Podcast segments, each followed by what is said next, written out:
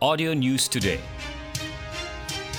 Audio News Today, 11th June 2020. And now, here's Benedict Stevens with the 8 p.m. edition. Sabah Infrastructure Development Minister Datu Peter Anthony pleaded not guilty at a special corruption court in Kota Kinabalu today to five counts of money laundering involving 8.75 million ringgit. He made the plea after charges were read out to him before Judge Abu Bakar Manat. Two of the five charges were framed under Section 4.1a, while the other three under Section 4.1b of the Anti-Money Laundering and Anti-Terrorism Financing and Proceeds of Unlawful Activities Act 2001. On the first two counts, Peter was charged with being directly engaged in the transactions involving proceeds of unlawful activity by instructing a certain individual to transfer 3.75 million ringgit from the bank account belonging to Budiman Juta Sdn Berhad to the bank account of Wondrous Enterprise Sdn Berhad. He is alleged to have committed the offence at the Malayan Banking Berhad, Lot 6 and 7, Jalan Perpaduan, Kampung Ayer in Kota Kinabalu between July 25th and August 4th, 2014. The charge carries a fine not exceeding 5 million ringgit or imprisonment not exceeding 5 years or both upon conviction.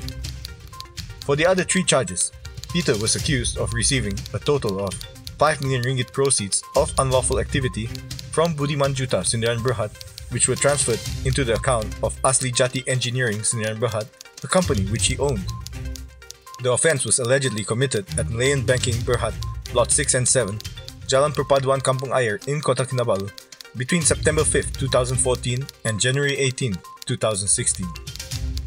If convicted, he is liable to imprisonment for a term not exceeding 15 years and a fine of 5 million ringgit or not less than 5 times the sum or value of the proceeds of the unlawful activity or instrumentalities of the offence at the time the offence was committed, whichever is higher. The court allowed Peter bail of 500,000 ringgit with two local sureties and ordered his passport to be surrendered to the court and for him to report to the Sabah Malaysian Anti-Corruption Commission MACC office once in every 2 months Deputy Public Prosecutors from the MACC, Ahmad Akram Garib and Natia M. Sambatan, appeared for the prosecution, while Peter was represented by four lawyers Cedric Chu, Datu Douglas Lin, Martin Tommy, and Luke Resa Balang. August 4th was sent for remention. Party Warisan Sabah President Datu Sri Muhammad Shafi Apdal is ready to fight any attempt to topple his state government. The chief minister said they would not tolerate any efforts by the opposition to create chaos within the state in a bid to take over the government. He warned his opponents not to create chaos at the expense of public order and peace. Don't turn the state upside down. You want to create chaos? You want to fight? I'll fight you guys, he said after receiving face masks and hand sanitizers donated by China. Shafi said the Warisan led state government, which holds 47 of the 65 seats in the assembly, was prepared to face any enticement and threat by those trying to grab power in Sabah, expressing surprise at former Chief Minister Tan Sri Musa Aman's acquittal of 46 money laundering and graft charges on Tuesday, Shafi said the state government still had the majority. In his statement, Shafi asked, What tools will they use? We can't stop them as politicians, they have lots of money. So, they can entice our people with money and posts, but don't tell me that the MACC won't notice, he added, referring to the Malaysian Anti-Corruption Commission. Shafi said he was aware of attempts to buy assemblymen and MPs, adding that many of his people were facing harassment, but was confident that they would not buckle under pressure. On the graft investigation into his cabinet minister, Datu Peter Anthony, Shafi described the timing as suspicious, but said he would allow the law to run its course. Over the past few weeks, the state government has faced continuous talk on social media of imminent crossovers by its assemblymen and parliamentarians. So far, all its assemblymen and nine MPs, including Shafi, have denied it. In a statement, the MPs have also described as baseless and entirely false a Malay daily report that they were expected to jump ship following the withdrawal of corruption charges against Musa. Shafi said he hoped that everyone focus on COVID 19 and the economic issues for the people's well being and not worry about political issues. We just want to run the state and the country properly for the benefit of the people, he said. The Sabah state government has authorized several activities and businesses under the Recovery Movement Control Order RMCO effective June 10th until August 31st. Chief Minister Datu Sri Muhammad Shafi Apdal said the allowed operations are as follows.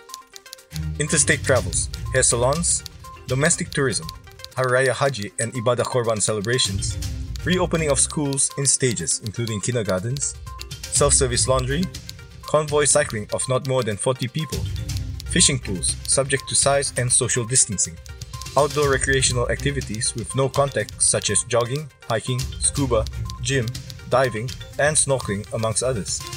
No contact sports, table tennis, tennis, badminton, and line dancing among others, and non-Muslim places of worship, churches and temples, and barter trade.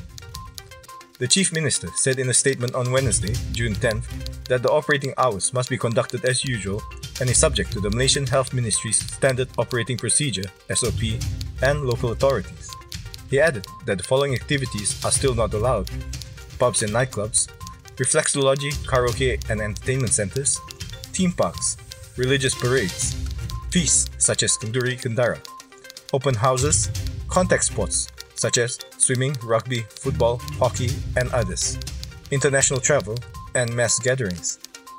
The government would like to remind the people, as well as visitors, to continue the practice of social distancing, wearing face masks, and using hand sanitizers in the permitted activities.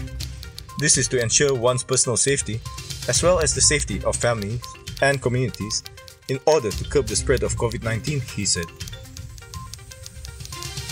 A suspected criminal was shot dead and his accomplice arrested after they tried to run over a policeman at Jalan Kampung Sungai Karang in Kudat on Monday, June 8th. Kudat Police Chief Superintendent Muhammad Firdaus Abdullah said the 44-year-old local suspect succumbed to gunshot injury to the neck at the scene. The incident unfolded when police were alerted of a van transporting suspected stolen items at about 7:45 p.m. Patrol teams were mobilized, leading to the van being spotted parked near a restaurant with its engine running. The team moved in to inspect, but the van driver suddenly reversed the car, believed with the intention of trying to run the police over. A shot was fired by the police, hitting the van's rear tire, but instead of stopping, the van sped off towards the main road in the direction of the state capital. The police team gave chase until Jalan Kampung Sungai Karang, where the van suddenly stopped in the middle of the stretch. The team tried to apprehend the suspects, but the suspect again tried to run over one of the policemen, prompting police to fire a shot in self defense. After the shot was fired, the van continued to reverse before coming to a halt at some bushes at the roadside. The suspect collapsed soon after alighting from the driver's seat of the vehicle. He was pronounced dead at the scene. His 29 year old accomplice, who remained inside the car, was arrested and taken to the Kudat hospital for treatment. Further findings showed that the unemployed duo are believed to have been involved in a recent crime in Inanam, Kota Kinabalu. They are also believed to be responsible for at least 20 criminal cases involving drugs, break in, and car theft. Preliminary findings show that they have been under the Prevention of Crime Act in Pulau Banggi and Semporna from 2015 to 2019. Car components believed stolen were recovered from the van. The case is being investigated for attempted murder. Jalan Tan Beng Heng, Sedco Complex Kampung Ayer, will be temporarily closed to make way for drainage and road upgrading works, said Kota Kinabalu City Hall on Tuesday. Mayor Datu Nordin Siman said the upgrading work will start on June 16th and is expected to complete by July 16th. However, it is still subject to weather conditions and unforeseen factors. The implementation of the upgrading works will affect the traffic flow towards Sedco Complex Kampung Ayer in Kota Kinabalu. Therefore, the public is advised to use alternative routes and comply with traffic instructions as well as safety signs as they pass through the area. Any inconveniences caused will be truly regretted, Nordin said in a statement. That's the end of the news from Audio News Today, presented by Benedict Stevens. Audio News Today was produced by Ill Communications and distributed in partnership with Saba Info. Like us on fb.com slash audio news today. Audio News Today